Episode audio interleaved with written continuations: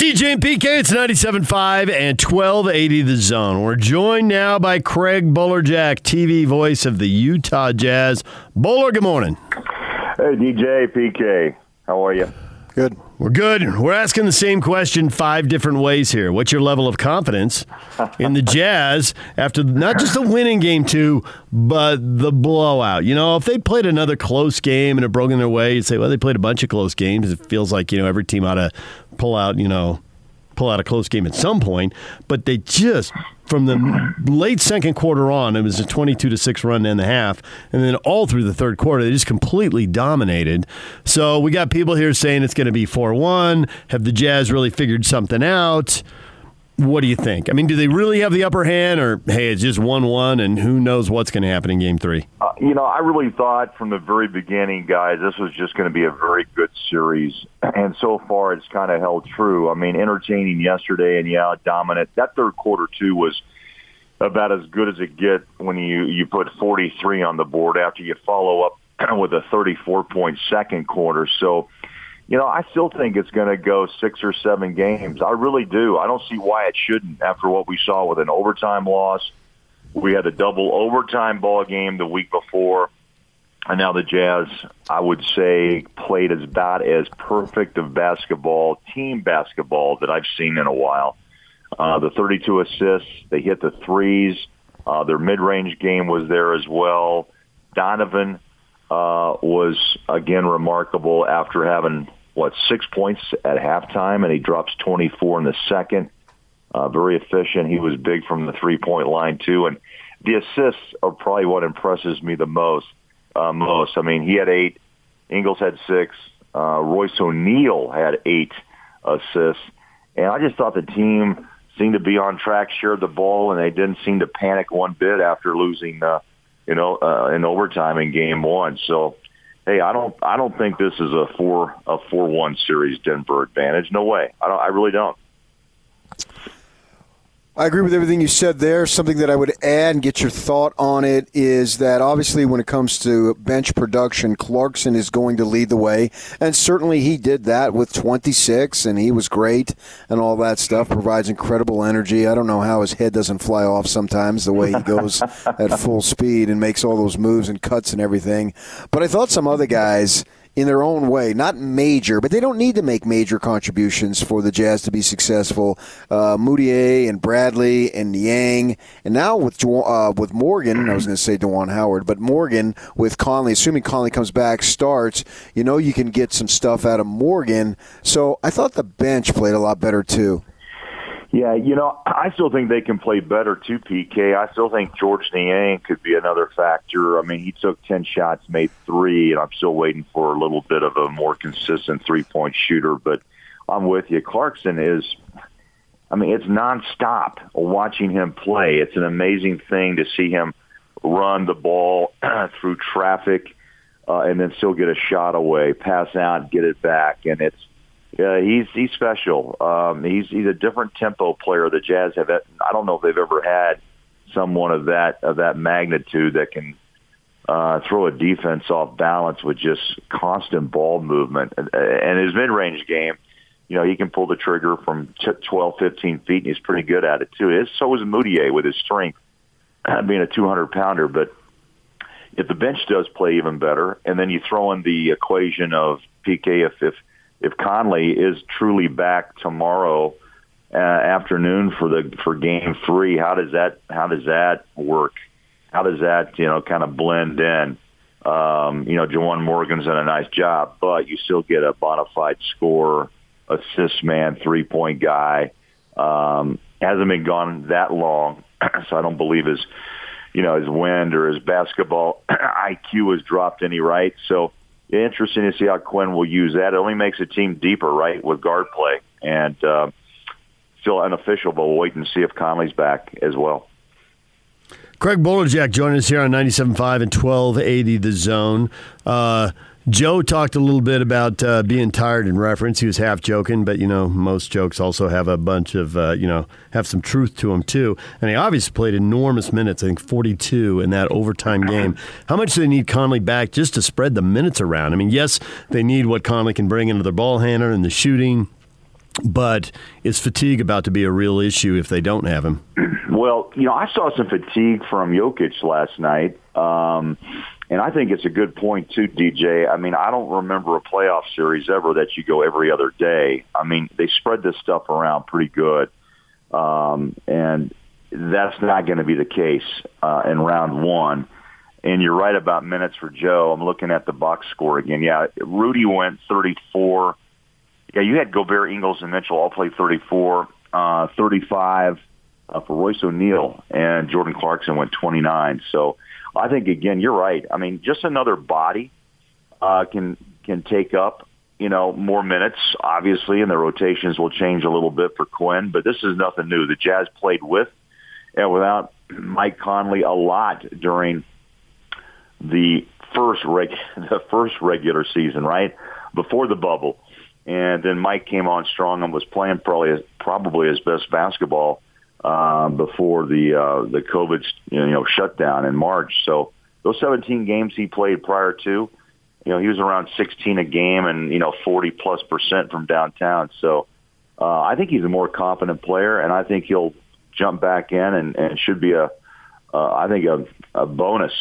And when it comes to minutes and rotation, and also options for Quinn Snyder to, to run his offense. As you look at the West with no home court for anybody, obviously, man, it's crazy. One is uh, lost to eight, two to seven, three to six. I mean, you got to look at it and say this might be the wildest playoff we've ever had. In that just about any team can win, and you really can't be surprised. You know, I think it tells you, uh, PK, what home court and what the fans actually do. I mean, I, I miss the energy. We all miss it, right? Because it is part of what the playoff scene is all about. And um, you know, the players I think probably have hit a you know will hit a wall sometime during their their stay in the bubble during the playoffs, knowing that there's really no nobody there. And what you just said, DJ, about about minutes. Sometimes you can overcome minutes by the energy the fans, you know, hand you, mm-hmm. um, and that's not going to happen because nobody's going to come walking in that door and filling up any arena you know, they're all virtual, right? There's no sound. Uh, there's no energy that comes from that, except if you want to look up and watch somebody clap their hands. But I think that's going to be the biggest challenge throughout uh, the rest of this month, September and into October. Those final two teams that stand uh, to win a championship, you know, they're going to have to battle through fatigue. I think they're going to have to find their own energy. And, you know, I'll, like I've said, I'll applaud the final two. The winner of this title, I think, will be special just because PK of what you said. Uh, it's it's totally different, um, and I, I I don't know how you get through it on the mental end of it. This this is a mental draining challenge to be in the bubble this long. They've been in there since July, and they're not coming out until until October. The final two teams standing, so they're going to have to find their own energy somehow, some way. You know, Locke has wondered if a team gets down, you know, 2 0 the whole, you know, you're coming home and that energy and you fight back. And he thought there could be some short series because of it. That's not really going to get tested if teams just split the first two and then split the next two. That theory isn't even going to get put to the test. Yeah, I thought if the Jazz had lost yesterday, uh, this could be a short series. Uh, even though with Conley coming back, you start to think, I think naturally, hey, we're done. Uh, we're, you know, it's going to be a ro- long road back, and what's the old adage? One, two, three, Cancun. That's what everybody talks about in the league. You know, they're off to Cancun, Mexico uh, for the break.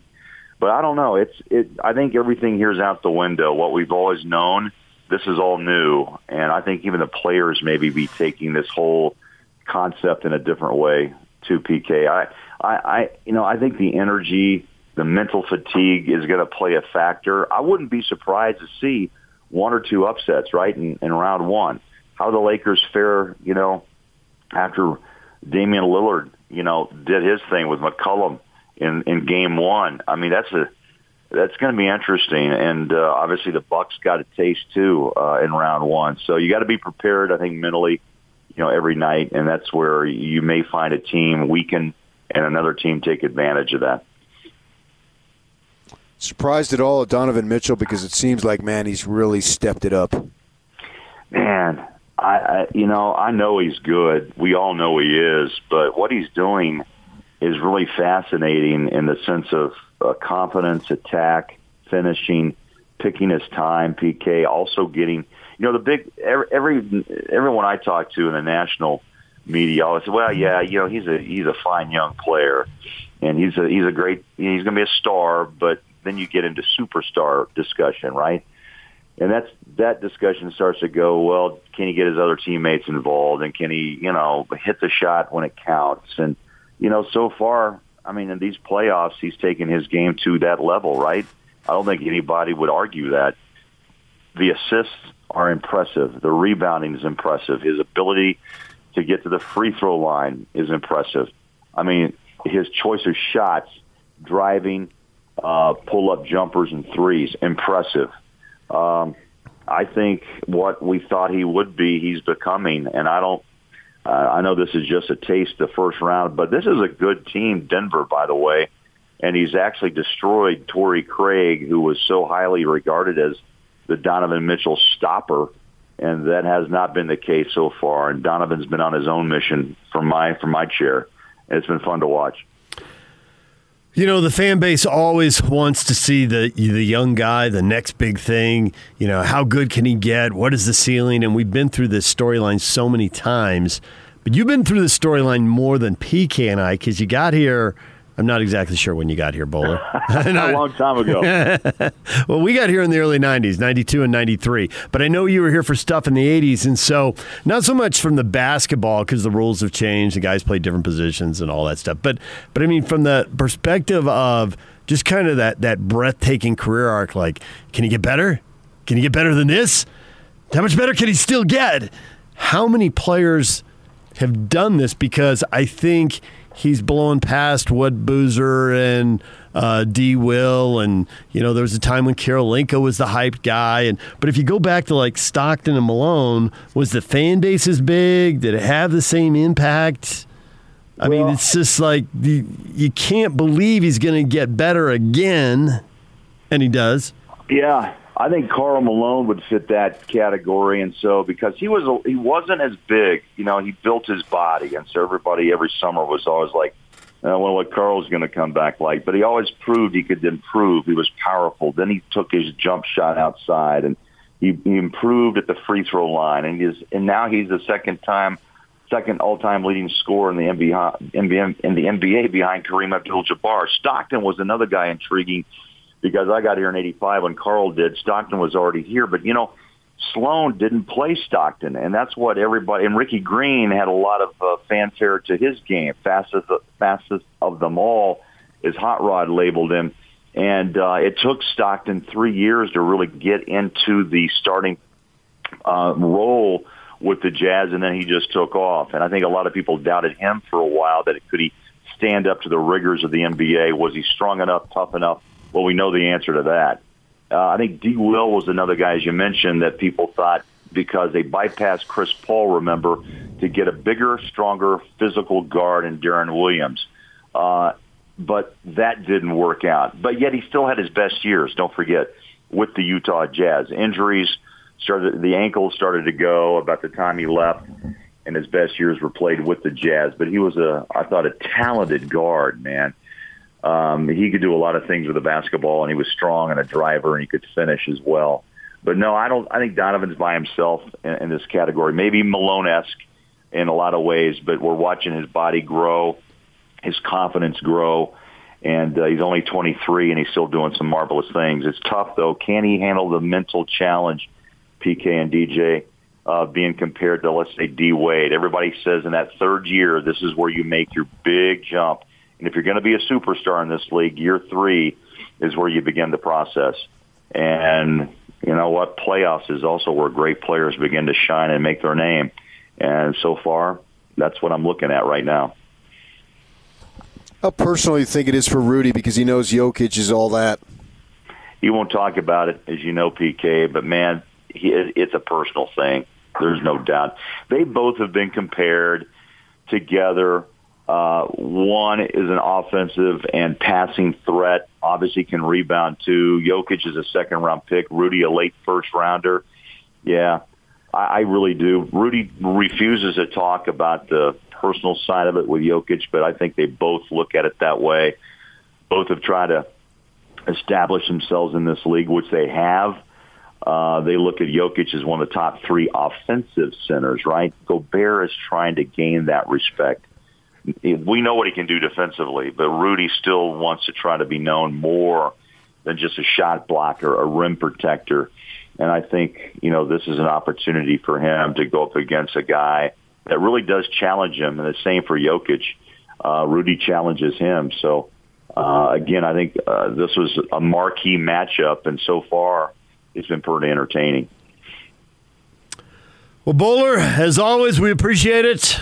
We'll see what twists and turns this series takes, or if it's just straight to the finish line in 4 1. Who knows? I, I think it's twists and turns. I really do. And now you got another story with Conley's return and the grand re-entrance of him coming into the bubble after leaving to, to celebrate the, the birth of his son, Elijah. So I think the twists and turns will continue throughout. I'd be stunned if they don't, and I'm looking forward to game three. Thanks for the time, Bowler. We appreciate it. See you too. Thanks.